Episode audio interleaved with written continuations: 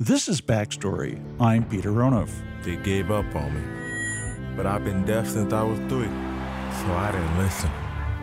This is the Seattle Seahawks' Derrick Coleman doing the voiceover for a stirring bit of cinematography.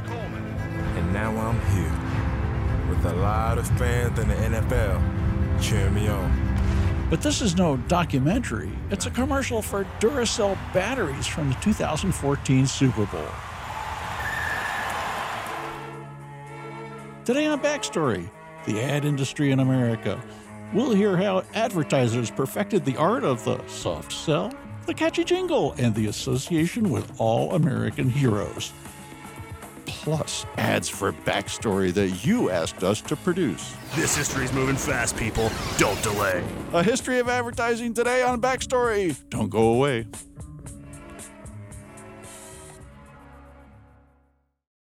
Major funding for Backstory is provided by the Shia Khan Foundation, the National Endowment for the Humanities, the Joseph and Robert Cornell Memorial Foundation, and the Arthur Vining Davis Foundations.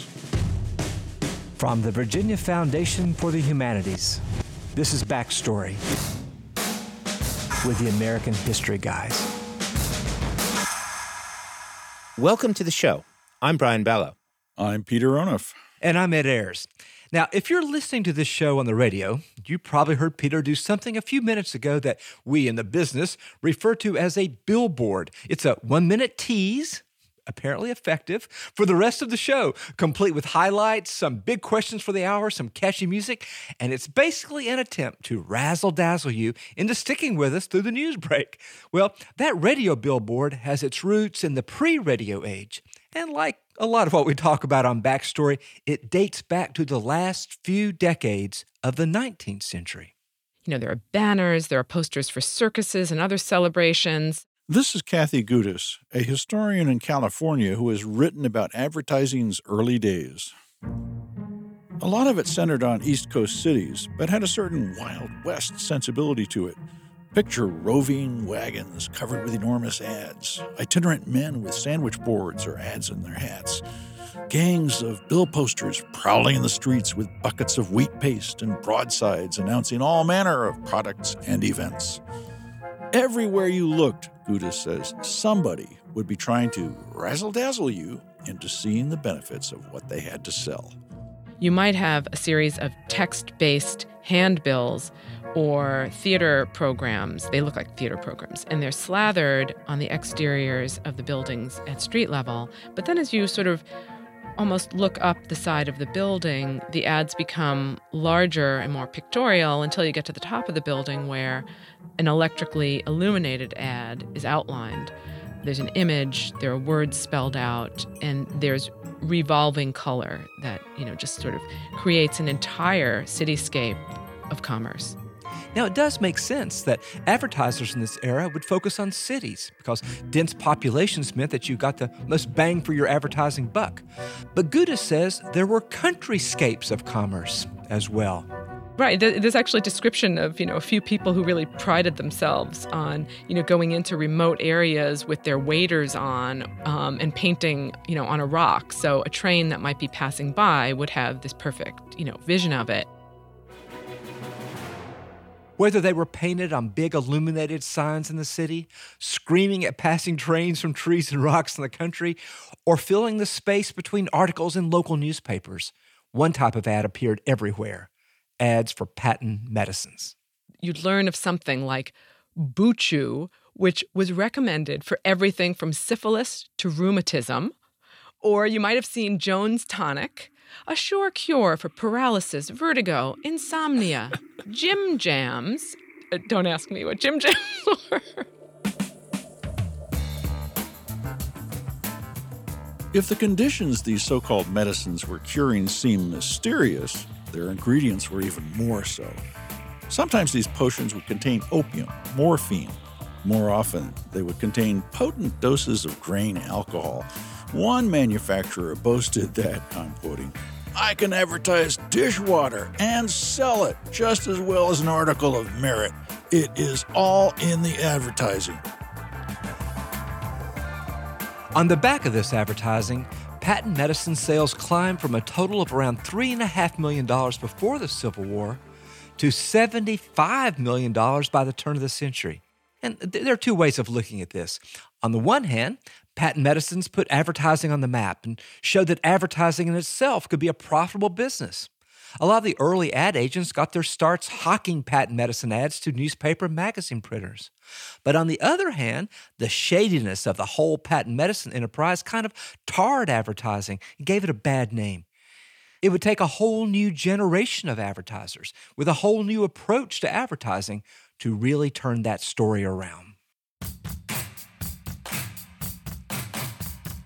Across America this weekend, a lot of people are talking about football.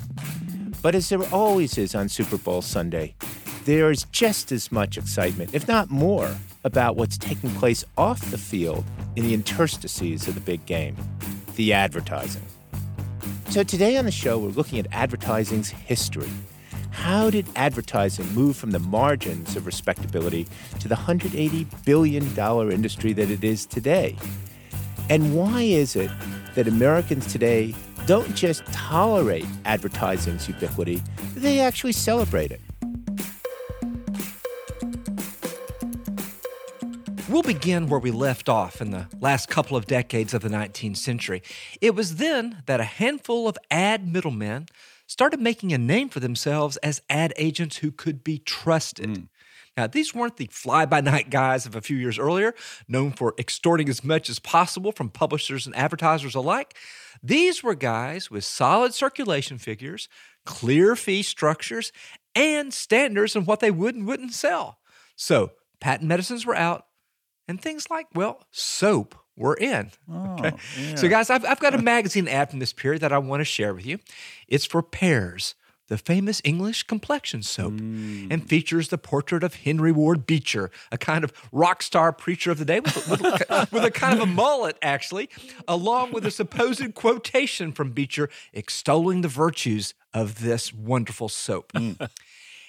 And it's typical of a lot of what was coming out of these early ad agencies. Places like N.W. Ayer and Son and J. Walter Thompson were discovering that they were in the business of selling trust. And their ads were all about convincing consumers that these products were trustworthy. Uh huh. Right. So you have that image in your head. Yeah. Now consider this one. It's also a soap ad, Woodbury soap, but it's from a few decades later, 1917 to be exact. It's in full color. Mm. A young woman lounges in a revealing dress. A handsome man in a suit leans over her. He's clasping her hand and kissing her neck. The tagline running across the top of the page is simple A skin you love to touch. So, this seems pretty racy for 1911. Pretty sexy, right? Yeah, really. Um, yeah, you know, some more conservative magazines wouldn't take this ad. This is Kathleen Franz. She's a historian who worked on a recent Smithsonian exhibit about the history of advertising.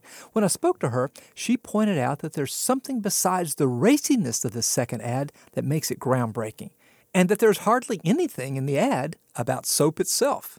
One of the things about the creator of this ad and why it's such a revolutionary ad is that it is moving very quickly into what the product can do for the consumer and how it will change their life. Uh-huh. It puts the product at the bottom of the ad, not central to the ad. It gives you a view of the consumer, which is you, right? I mean, this is completely aspirational.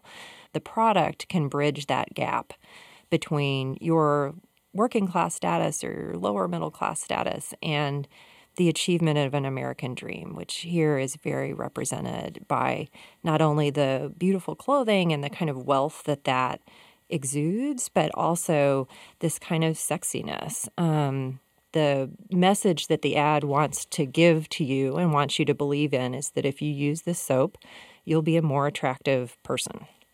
So who's behind this ad? It seems to me it's persuasive even 100 years later. I believe that she does attract men. So uh, who, who was the mastermind that realized this is the direction advertising should take? Well, it was a woman named Helen Lansdowne uh, Resor. There are women in advertising in this period. They are helping shape the new messaging that advertising is putting out. This move really from telling you again about the product and what the product is and moving it to a more emotional appeal. And that really sets modern advertising. So, the interesting thing about Helen Resor is really that she's at the top of the company. She's running the offices of J. Walter Thompson, one of the largest advertising agencies in the world, with her husband Stanley. She's um, really the creative side of the house, and he's doing the business side. And she's cultivating this sort of new type of emotional based advertising. I am struck by the fact that there would be a place for women in this, as there had not been a place for women in any kind of industry before. So, how do you explain that, Kathleen? I think women knew how to reach other women, and the advertise the male advertisers who are running these companies begin to understand that, especially in this period. Um, and so, you know, J. Walter Thompson really had built its reputation on advertising in women's magazines. They knew that women were the primary consumers of most products, especially for the household, so soaps, things that are being mass produced um, at this time. And they are responding to this emotional appeal. And, you know, Helen Lansdowne Resor, um, she tailors the advertising to them. She's saying it's okay for women to be sexy and that products can help with that. And, you know, the sales numbers coming back is that it reportedly increased sales of this soap a thousand percent. So when you have the marketing data back to say that these kinds of very women centered approaches are working, it's all the more reason to trust the women who are writing the ads. Kathleen Franz is a historian at American University and one of the curators of a recent Smithsonian exhibition on the history of advertising in America.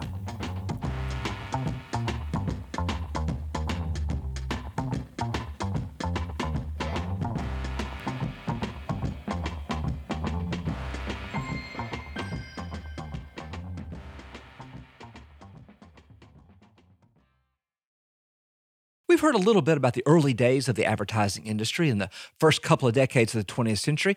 We're going to pick up our story now in the 1920s, the point at which the industry hit the road. In the 1920s, Americans were falling in love with their cars. Tens of millions of them were taking to the roads, and where motorists went, billboards quickly followed. Driving down the highway, Americans would see row after row of horizontally spanning billboards, just like we might see today.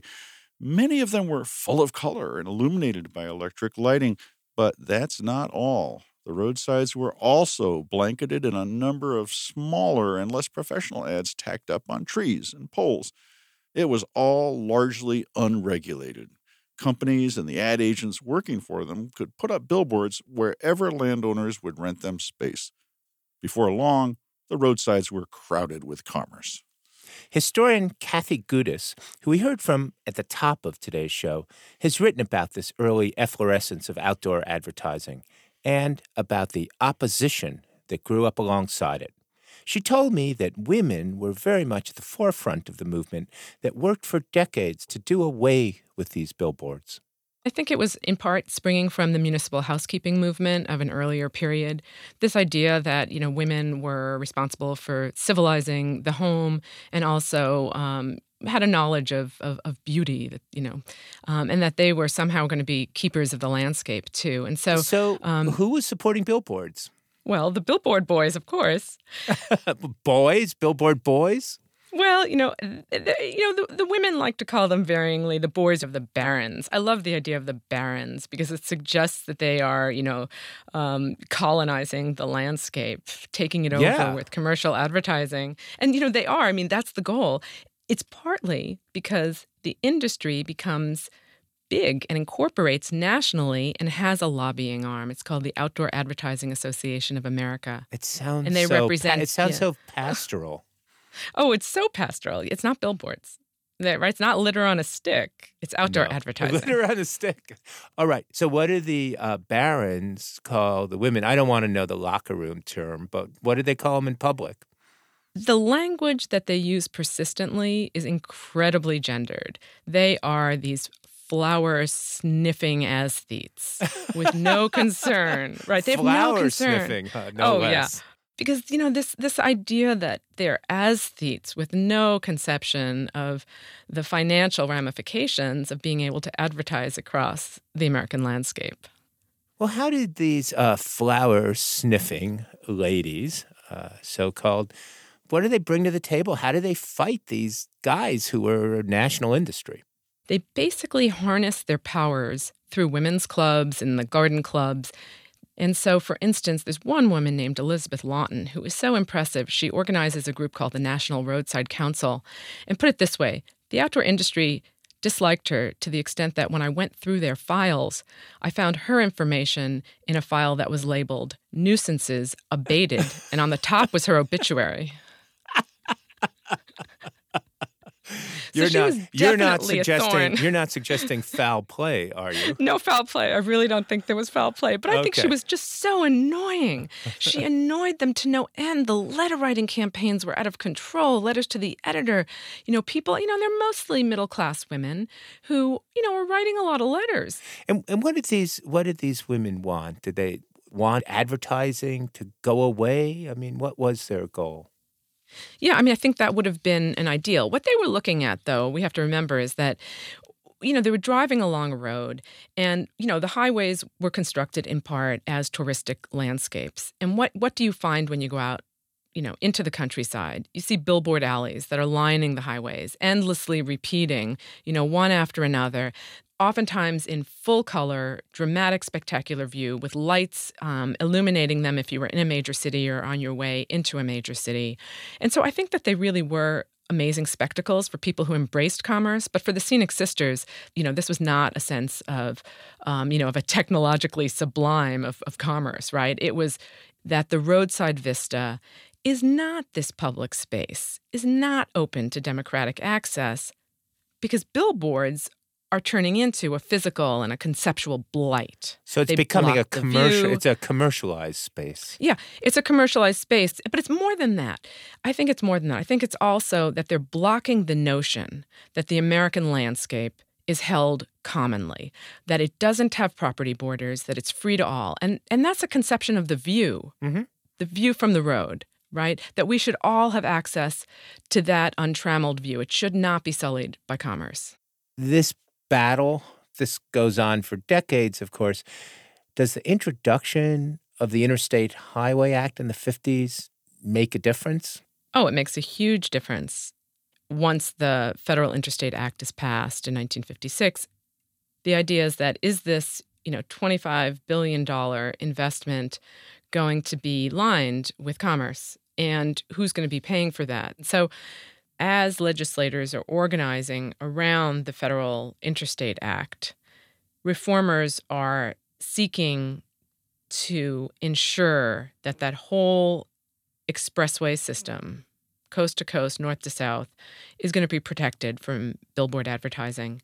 So through the 50s, they, you know, continue their activities, and then once Lyndon Johnson becomes president, and despite the fact that he himself had advertised in his campaigns using billboards, um, he came, he comes forward as being on their side in part because his wife lady bird is really interested in in in beautification and you know she even you know pushes him to call the US Secretary of Commerce in 1964 to tell him to do something to clean up the roadside Ah, I remember that.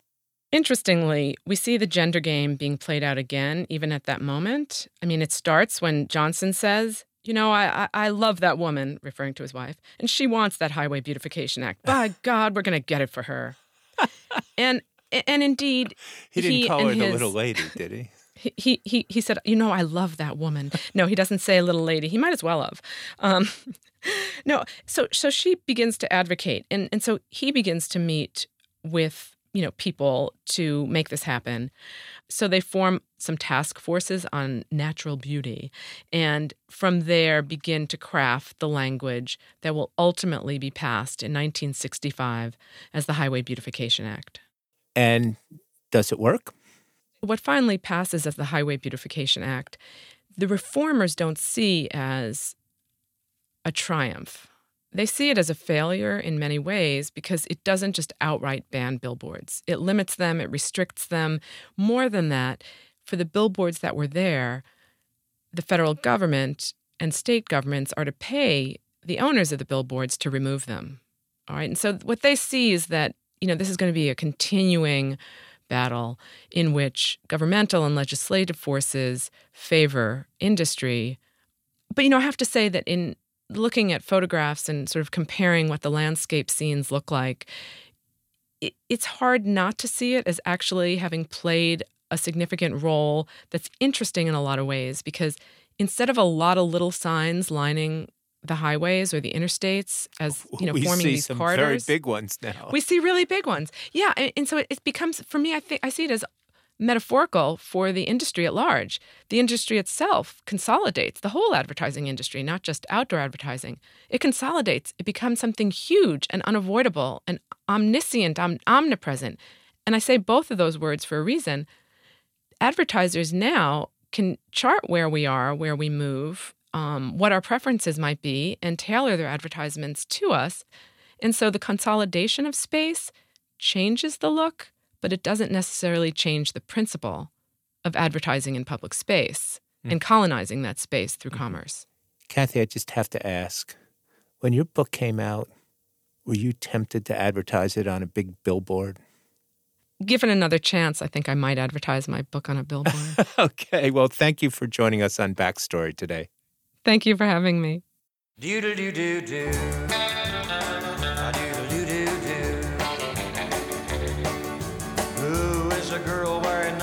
Smile and a towel in the picture on the billboard in the field near the big old highway? Rolling down the Catherine Gudis is a historian at the University of California, Riverside. She's the author of Buyways Billboards, Automobiles, and the American Cultural Landscape.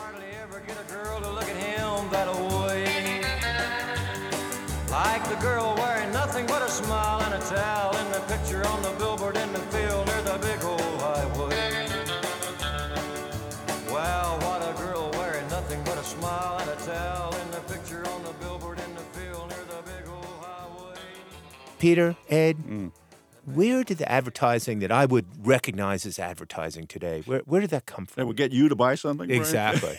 Uh, that has to be some real good advertising. Exactly. Uh, I, I I would say that uh, you'd be surprised to think that it, it happened in the period that I specialize in. No kidding.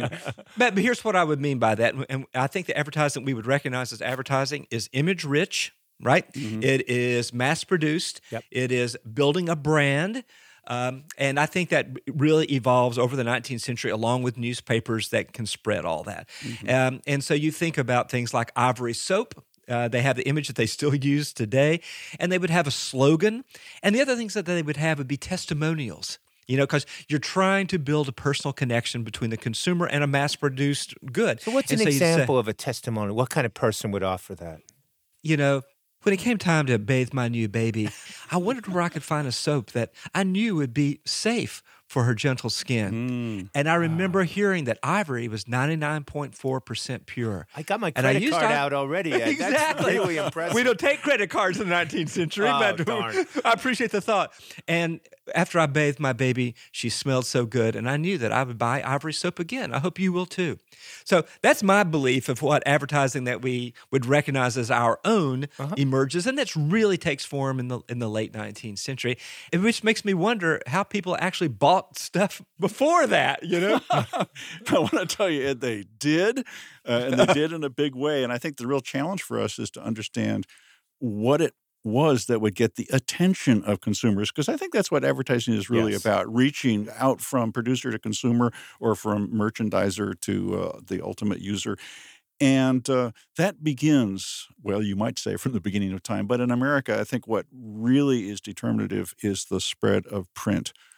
Uh, because uh, in a traditional culture where everybody knows everybody else and uh, you know where you're going to get your horseshoes, you know where you're going to get your your flour. In a customary world of these kind of intimate transactions, advertising is unnecessary. But what happens when you have long distances between the producer and the consumer? What happens in urban centers like Philadelphia is that you have, thanks to print and all the ways that print can uh, indicate to consumers what's available, simply listing things. What I want to communicate to you guys is the sheer excitement of knowing what's in a shop. So you're focusing on the medium that Ed kind of took for yeah, granted. that's right. And this is what I defy you to do is to try to imagine how reading a list of things could just rock your world. I remember the early days of the internet, Peter. It wasn't That that, was hard to, same to thing, imagine. wasn't it? And who's placing these so-called ads? Okay, you got the problem of inventory and turnover, and you wait a long time to get a shipment of tea uh, from Bohea or so from you're wherever it is. talking about importers. Yeah, we're basically talking about importers because day to day needs are satisfied in local markets. Uh, but the cutting edge, the leading edge of the market, what becomes the market revolution, the leading edge of consumption, uh, that's with imports. So it could be something like tea, it would be porcelain, uh, it could be textiles. Uh, there are any number of things. So people would see a list of China yeah, and, and, get really worked and up the important thing to keep in mind, again, something we take for granted, is to have advertising, you have to have literacy. Now, you'd say it's a broad literacy that's visual as well as conventional literacy, but the American population is the most literate in the world, with the possible exception of Sweden. Right? Because they really couldn't produce the kind of images that Ed might have in the late 19th century. Well, right? they- These really were words. You know, the image that would only work in a local market is uh, a one off, a painting. Uh, that would Right. hang in front of a tavern or something like that, and that's that's not to, that's important. I, Yeah. But I, I want to emphasize the way that you can read into a word or a list of things pictures of goods. I would say a word is worth a thousand pictures in this period. You know, we, we, we, we flip it around in the modern period to talk about all you can learn from a picture. That's what really excites the desire of consumers is to know what they can get. and did they buy more than they should have? Well, of Or course. is that just a 20th Of century course, thing? it's uh, the, you talked about credit cards. We don't have those, uh, but we have credit, and we have bankruptcies galore. So merchants are are eager to enable purchasing, but in order to get the whole thing going, to get the machinery working, you've got to make the fundamental connection. You have it's an information problem. It's getting information to consumers about what's on offer. So, Brian, you asked, you know, where advertising as we know it comes from. Uh, it's, they have surprisingly deep roots. Mm-hmm. But it strikes me that the 20th century is in many ways kind of recycling things that we already knew from the 18th and 19th century, right? Is that people buy because of real or imagined personal connections to the product, you know? And back in Peter's time, it's the shopkeepers who can tell you, hey, I've got these great things. You'd really want to buy this cloth. Or in my time, the testimonials whispering to you from the pages of the newspaper. It strikes me that radio, television, movies built upon that, but maybe don't invent that much that's new.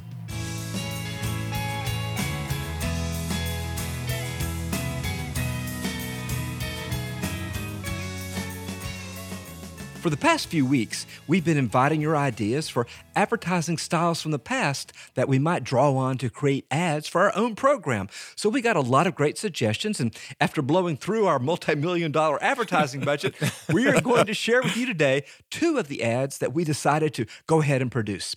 The first was inspired by a request from listener Jim Micah in Ithaca, New York. Hi there, backstory. My suggestion for an ad to promote your show would be something from the hard hitting 70s when we had all those fabulous ads for American cars. Let us put you in a brand new American moment of history. Attention history fans in Washington, D.C., Chicago, San Francisco, Seattle, and all across America. Drive away in a brand new episode of Backstory today. We've got stories for all your history needs. Want to hear about fat little presidents? We got John Adams. You want 19th century ladies who get stuff done? No problem. Need some pork in your diet? We got the Bay of Freaking Pigs. So put those headphones on today. 0% down, 0% financing, and monthly payments of no pennies on the dollar. Backstory. Find us on your local radio station, iTunes, SoundCloud, and always online at backstoryradio.org. This history's moving fast, people. Don't delay. Have you tried with all of. Have you tried Wheaties? They're whole wheat with all of the bran. That, according to General Mills, was the first ever commercial jingle broadcast in America. It went out over Minneapolis airwaves on Christmas Eve 1926. And since it seemed to boost sales locally, company execs made the song the headliner of a national campaign in a desperate attempt to save a dying brand. Apparently, it worked. Wheaties sales skyrocketed, and ever since, the story goes, jingles have been used to sell everything from used cars to community colleges.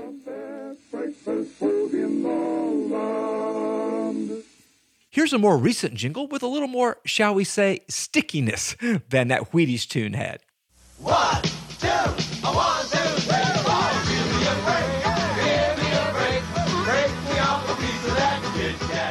The long running Kit Kat candy jingle premiered in 1988, and since then, it has achieved many millions of times over what every jingle is created to do get stuck in your head on loop ad infinitum. Give me a break, break me off a piece of that Kit Kat bar. This is Michael Levine, a musician in LA, and he's the one who's responsible for this insidious earworm of a jingle. Over the course of his career, Levine has composed music for more than 1,500 ads. But I gotta tell you that no ad enjoyed more success than that darn Kit Kat tune. So I had to ask him, how did he come up with that jingle in the first place? Well, I got a call from Chris McHale, who was the music producer at Doyle Dane Bernbach, who was the advertising agency handling the Kit Kat account um, for Hershey. And they already had a campaign they were in love with, and they had spent a fortune on it and got all sorts of famous people to sing on it and this and that. But they needed what is called a cannon fodder campaign. They needed something that the client could reject.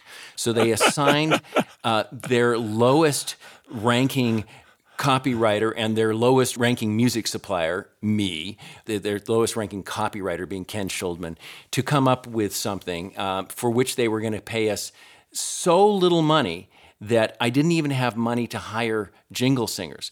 But, but first of all, in terms of how it came about, is Ken had written a whole lot of lyrics, including "Give me a break, give me a break, break me off a piece of that Kit Kat bar," and the bridge of the song. And I had it in my hand. We talked a little bit about direction, and I, I got into the elevator, and um, and by the time I was on the first floor, I pretty much had the song. Where did you start? Uh, at the, I believe it was the third floor. Was where two Chris's whole floors for was. Kit Kat. So yeah, it was a slow elevator. so at any rate, we had so little money that we ended up. Uh, Chris and um, his assistant Joe, Joe Barone, and I sang the demo, um, and the client loved it. And one thing led to another. It's it's it's it's a, a many faceted road after that. But the but the fallout of it was that I ended up singing on the commercials for many years, and because of the way that the Screen Actors Guild contracts are structured, which is how people who sing on television Mhm. commercials are on SAG contracts, I actually made more money as a singer than as the composer. Well, I'm going to get metaphysical here. What's your theory about what makes an earworm? Well, you know, I, I really like what Malcolm Gladwell wrote about this. Um, and he uh, alluded to a kind of wrongness. It's the idea that there's something that is incomplete or out of place, and your mind can't quite let it sit. If something is really just perfectly tidy and ordered, it's done, fine. You, your brain goes on to the next thing Mhm. to get all musico technical on you, the the first phrase is a pentatonic melody. Give me a break. Uh-huh. Oh, That scale ascending has this very bright childish character, but then the very next note is give me a break. That is what musicians would call the dominant seventh or the flat seventh. Right. And it's kind of a dark note. It Right. comes from the blues. And a, a lot of the contradiction that's embodied in blues and jazz comes from this um, mixture of dark and light. So the jingle itself has a, a bit of yin and yang in it. Absolutely. The music. The music. And I think that most of the great ones do. Very interesting. Well, you just showed off your chops as a serious composer, and you've also worked in film and television. Uh, does it ever bug you that some people know you as the guy who wrote the Kit Kat jingle? No, I'm I'm actually quite proud of this, and uh, I think that oftentimes there's this kind of artificial division between commerce and art, and uh, I've always felt very comfortable in both worlds, and or maybe they really aren't different worlds. Uh, as an example, um, Johann Sebastian Bach wrote this stack full of cantatas that are just beautiful, some of our greatest musical heritage. And he wrote them because he had a job. He was a, a, a Kapellmeister, uh, that's a choir director, and he had to come up with new material. So that was what he was getting paid to mm-hmm. do. And now I'm not saying the Kit Kat jingle is, you know, on par with, you know, Bach, but um, I, am as proud of it as I am of the serious pieces I've written because it's still being used nearly 30 years after it was written. Uh, it, it, I mean, one of the things they told me back in the day was they actually had to build another plant to make more Kit Kats. Wow. so clearly, it touched a lot of people. Michael Levine is the composer of the long running Give Me a Break Kit Kat jingle. He spoke to us from his studio in LA. And before he said goodbye, he told us that he had a little surprise for us. Now, you'll recall a little earlier in the show, we mentioned that we've been soliciting listener input for the production of historic sounding backstory ads. Well, it turns out that Michael Levine had something ready for the cause. Something that, to be perfectly honest, we'd be hard pressed to beat. When my history is feeling kinda shallow. I go get me more days of yore from Onuf Ayers and Balogh. I get back to my backstory. Back to my backstory. Wait, wait, don't tell me. It just ain't fair that all things considered get so much fresh air. I've been there, I've done that with Brian Lehrer. I gotta get back to my backstory.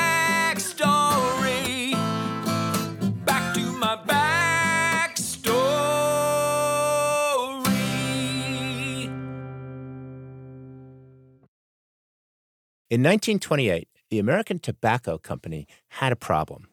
Their Lucky Strike brand of cigarettes was one of the fastest growing in the United States, but there was one totally untapped corner of the market women. Smoking at this time was still seen as a manly activity. Many would have associated it with soldiers on the front lines of World War I, for instance. Women lighting up cigarettes, that was relatively unheard of, and socially, it was certainly taboo. To break this taboo, American Tobacco turned to a man named Edward Bernays. He was part ad man, part PR guy, and all ego. In the 20s, Bernays had revolutionized the way products were sold in America. Instead of direct advertising, he used techniques lifted from his uncle, Sigmund Freud, to tap into the underlying reasons people had for making the choices they did. So, when publishers, for instance, came to him to up their book sales, he did more than just place ads in newspapers. He convinced the leading architects of American homes to build bookshelves into the walls. He figured a vacuum needs to be filled. And if you had bookshelves in a home, you weren't going to fill it with cereal boxes, you were going to fill it with books. This is author Larry Tye, who wrote a biography of Bernays. He says Bernays banked on Americans' desire to impress their friends with all the books they owned, even if they had never cracked open any of those books on their shelves. The result was huge sales for publishers. So he took a very basic behavior and he transformed it to the point where every time I'm in someone's home now and I see a built in bookshelf, I think that is Eddie Bernays. American Tobacco most likely knew it would take this sort of outside of the box thinking to reshape Americans' associations with smoking. And Bernays delivered the goods. His first step was to enlist medical professionals. They gave him quotes attesting to the health benefits of smoking, particularly that it made women thinner. Then Bernays pushed those quotes to reporters. But when I sat down with Tye, he told me that journalists and doctors weren't the only ones that Bernays targeted in 1928. He convinced a guy, a photographer named Nicholas Murray, to ask other photographers and artists to sing the praises of the thin. And Murray said, I've come to the conclusion that the slender woman who, comma, combining suppleness and grace with slenderness, who instead of overeating sweets and desserts lights a cigarette, has created a whole new standard of female loveliness. And Bernays actually turned that into a slogan reach for a lucky instead of a sweet.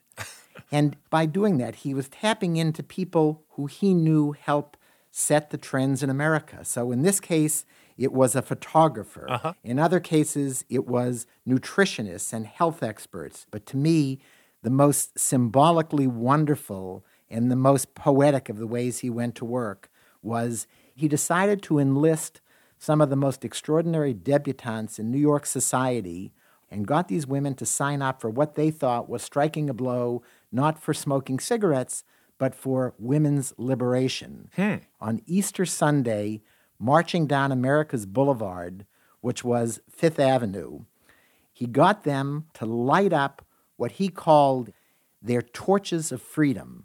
So, Easter Sunday, Fifth Avenue, America's leading debutantes lighting up their torches of freedom. Brilliant. But, you know, what if some competitor, some knockoff brand is capitalizing on all his good work? Some competing tobacco company. They did, but he increased sales enough for the whole market, and the people who were hiring him already had the lion's share of any market he was going into, um, that it worked for them. Um, but Bernays actually decided that many women weren't smoking Luckies because the green package with the red bullseye clashed with their favorite clothing. this was an extraordinary notion in two ways. One, that the choice of a cigarette would depend on how it went with your clothing was extraordinary enough. More chutzpah was the notion that he could actually change the taste of women in terms of the color they preferred.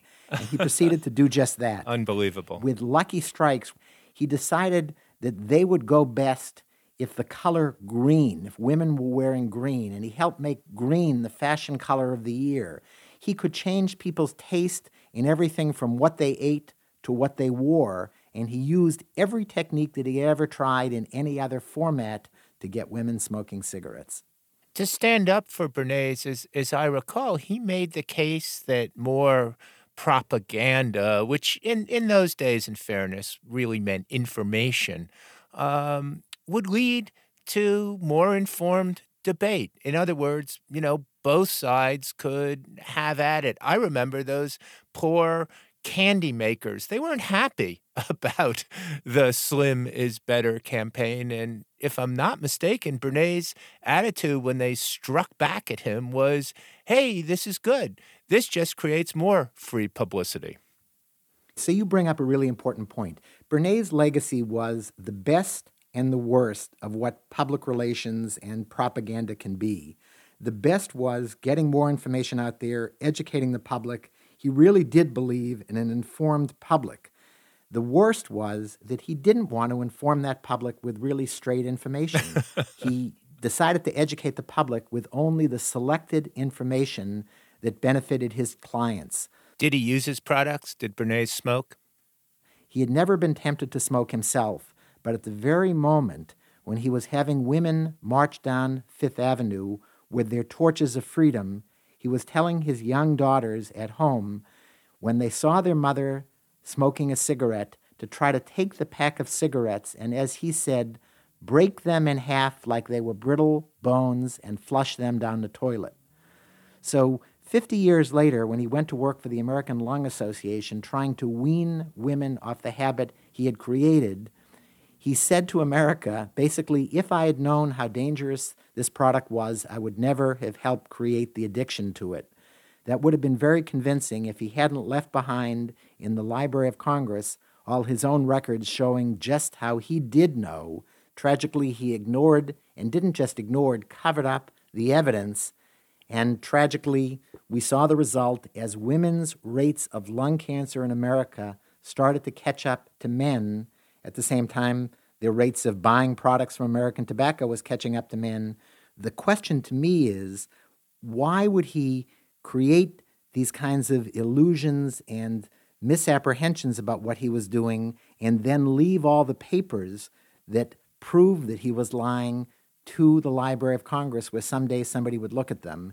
And my only answer to that is that he was old enough when he left the papers, and there were so many of them, that he might not have been aware of just how damning his own evidence was on his own lying.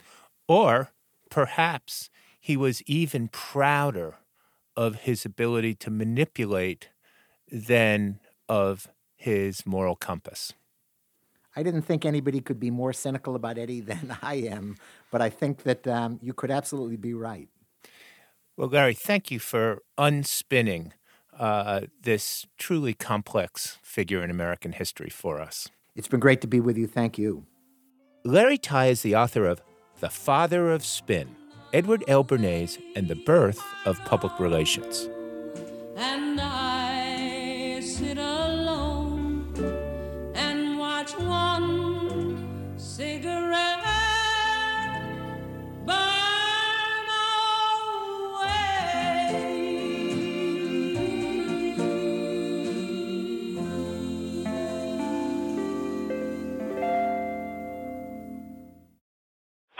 My name is Cameron. I'm calling from Regina, Saskatchewan, and I'd love to see an ad in the style of a mid-century uh, cigarette ad, including health advice from a doctor about the positive benefits of uh, listening to Backstory. Bye.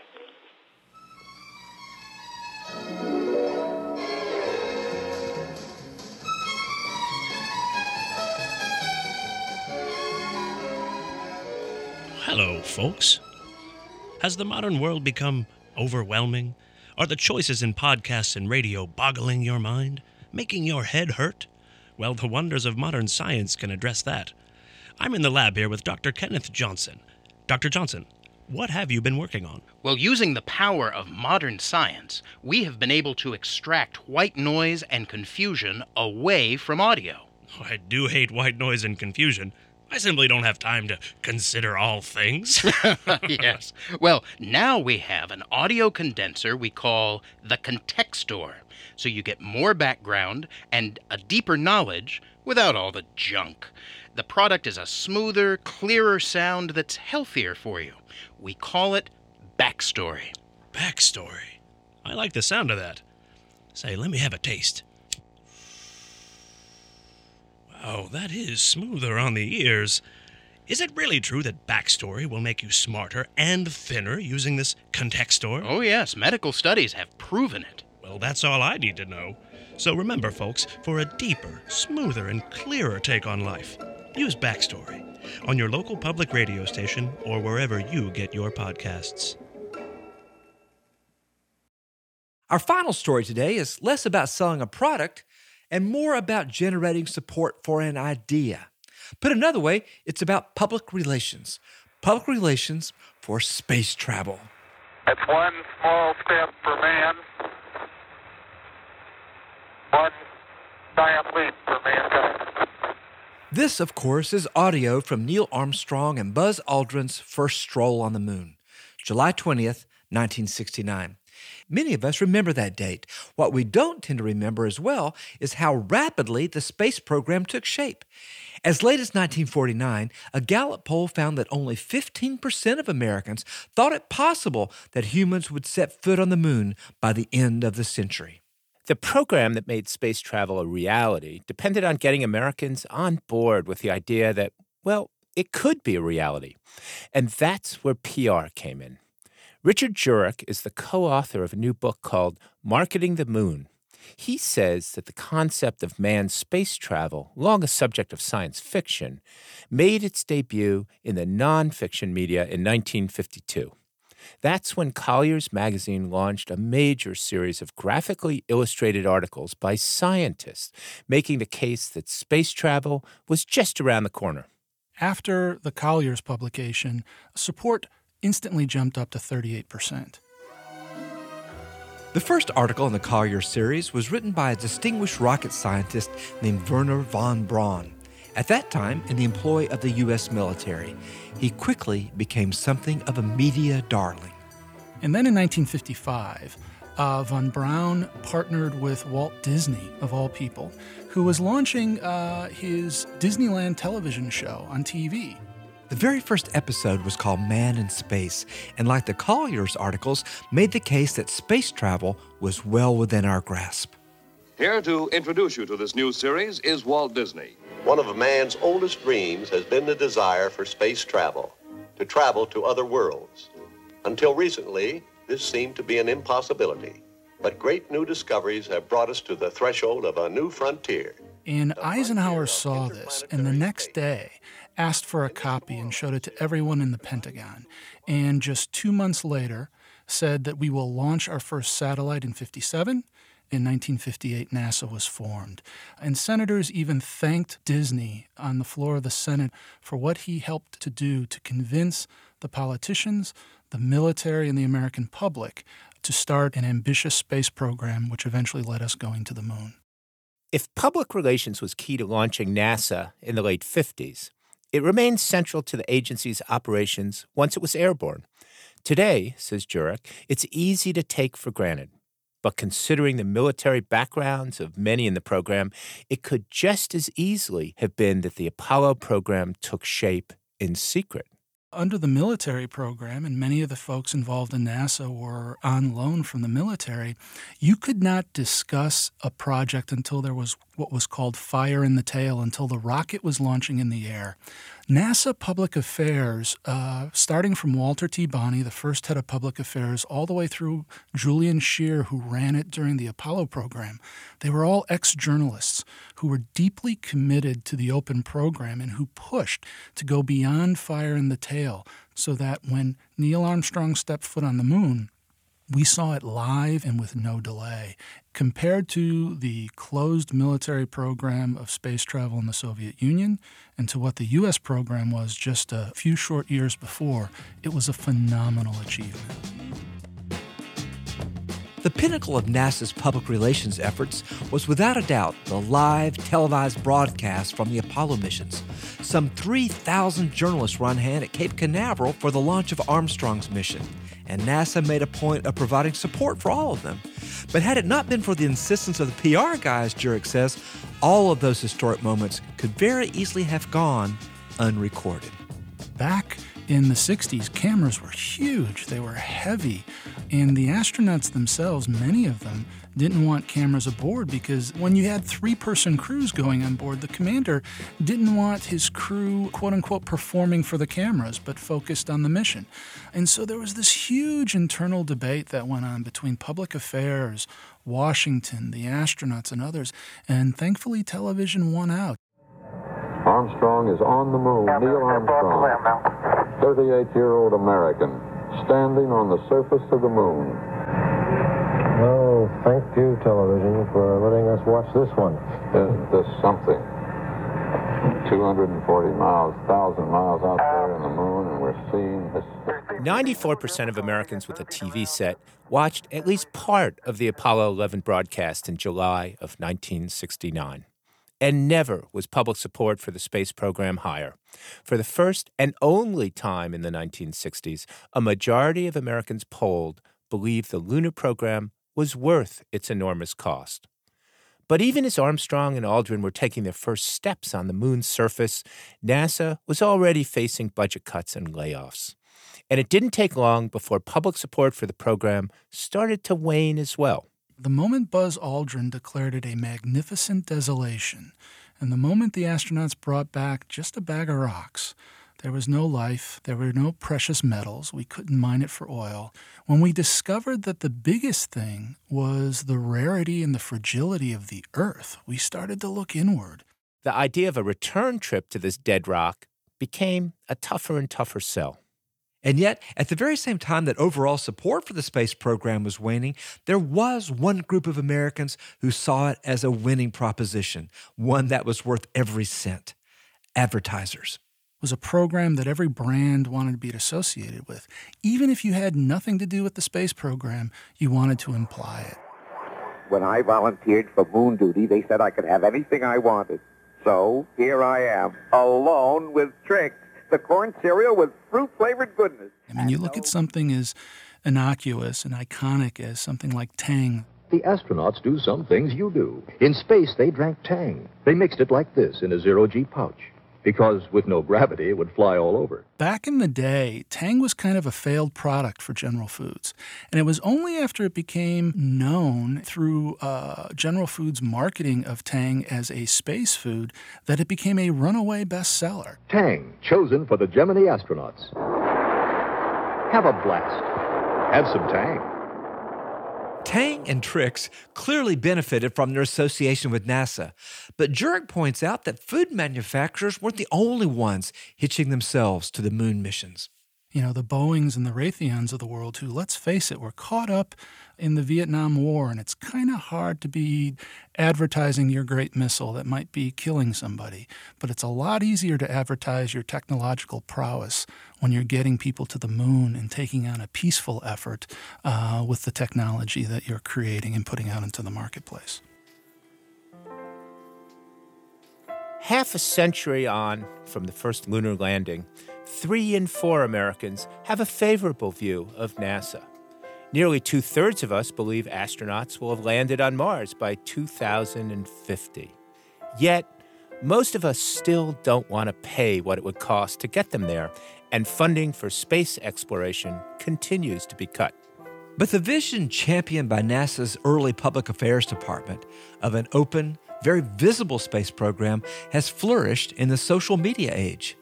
Astronauts in the International Space Station point cameras at themselves. A lot of people ask me how I wash my hair in space, and I thought I'd, I'd show you how I do it. At their food.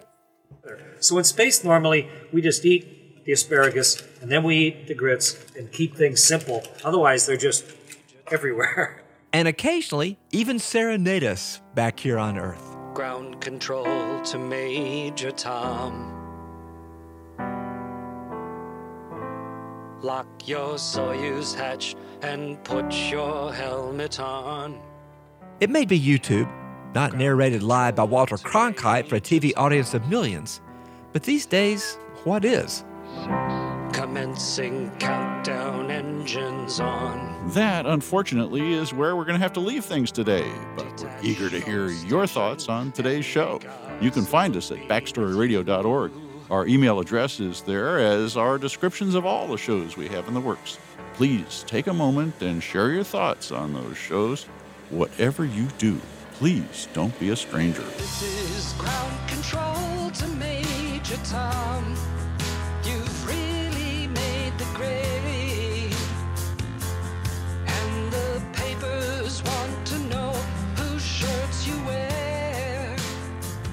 Today's episode of Backstory was produced by Tony Field, Nina Earnest, Andrew Parsons, Kelly Jones, Emily Gadek, and Robert Armengol. Jamal Milner is our engineer. We had help from Emily Charnock and Coley Elhai. Special thanks this week to Alan Andres, Richard Buell, Carl Keys, James Calaris, Stephen Fox, and Bob Garfield. And to our voice actors for the backstory ads, James Scales and Adam Brock. Backstory is produced at the Virginia Foundation for the Humanities. Major support is provided by the Shia Khan Foundation, the National Endowment for the Humanities, the Joseph and Robert Cornell Memorial Foundation, and the Arthur Vining Davis Foundations. Additional funding is provided by the Tomato Fund, cultivating fresh ideas in the arts, the humanities, and the environment, and by History Channel, history made every day. Brian Balogh is professor of history at the University of Virginia. Peter Onuf is professor of history emeritus at UVA and senior research fellow at Monticello. Ed Ayers is professor of the humanities and president emeritus at the University of Richmond. Backstory was created by Andrew Wyndham for the Virginia Foundation for the Humanities. Backstory is distributed by PRX, the Public Radio Exchange.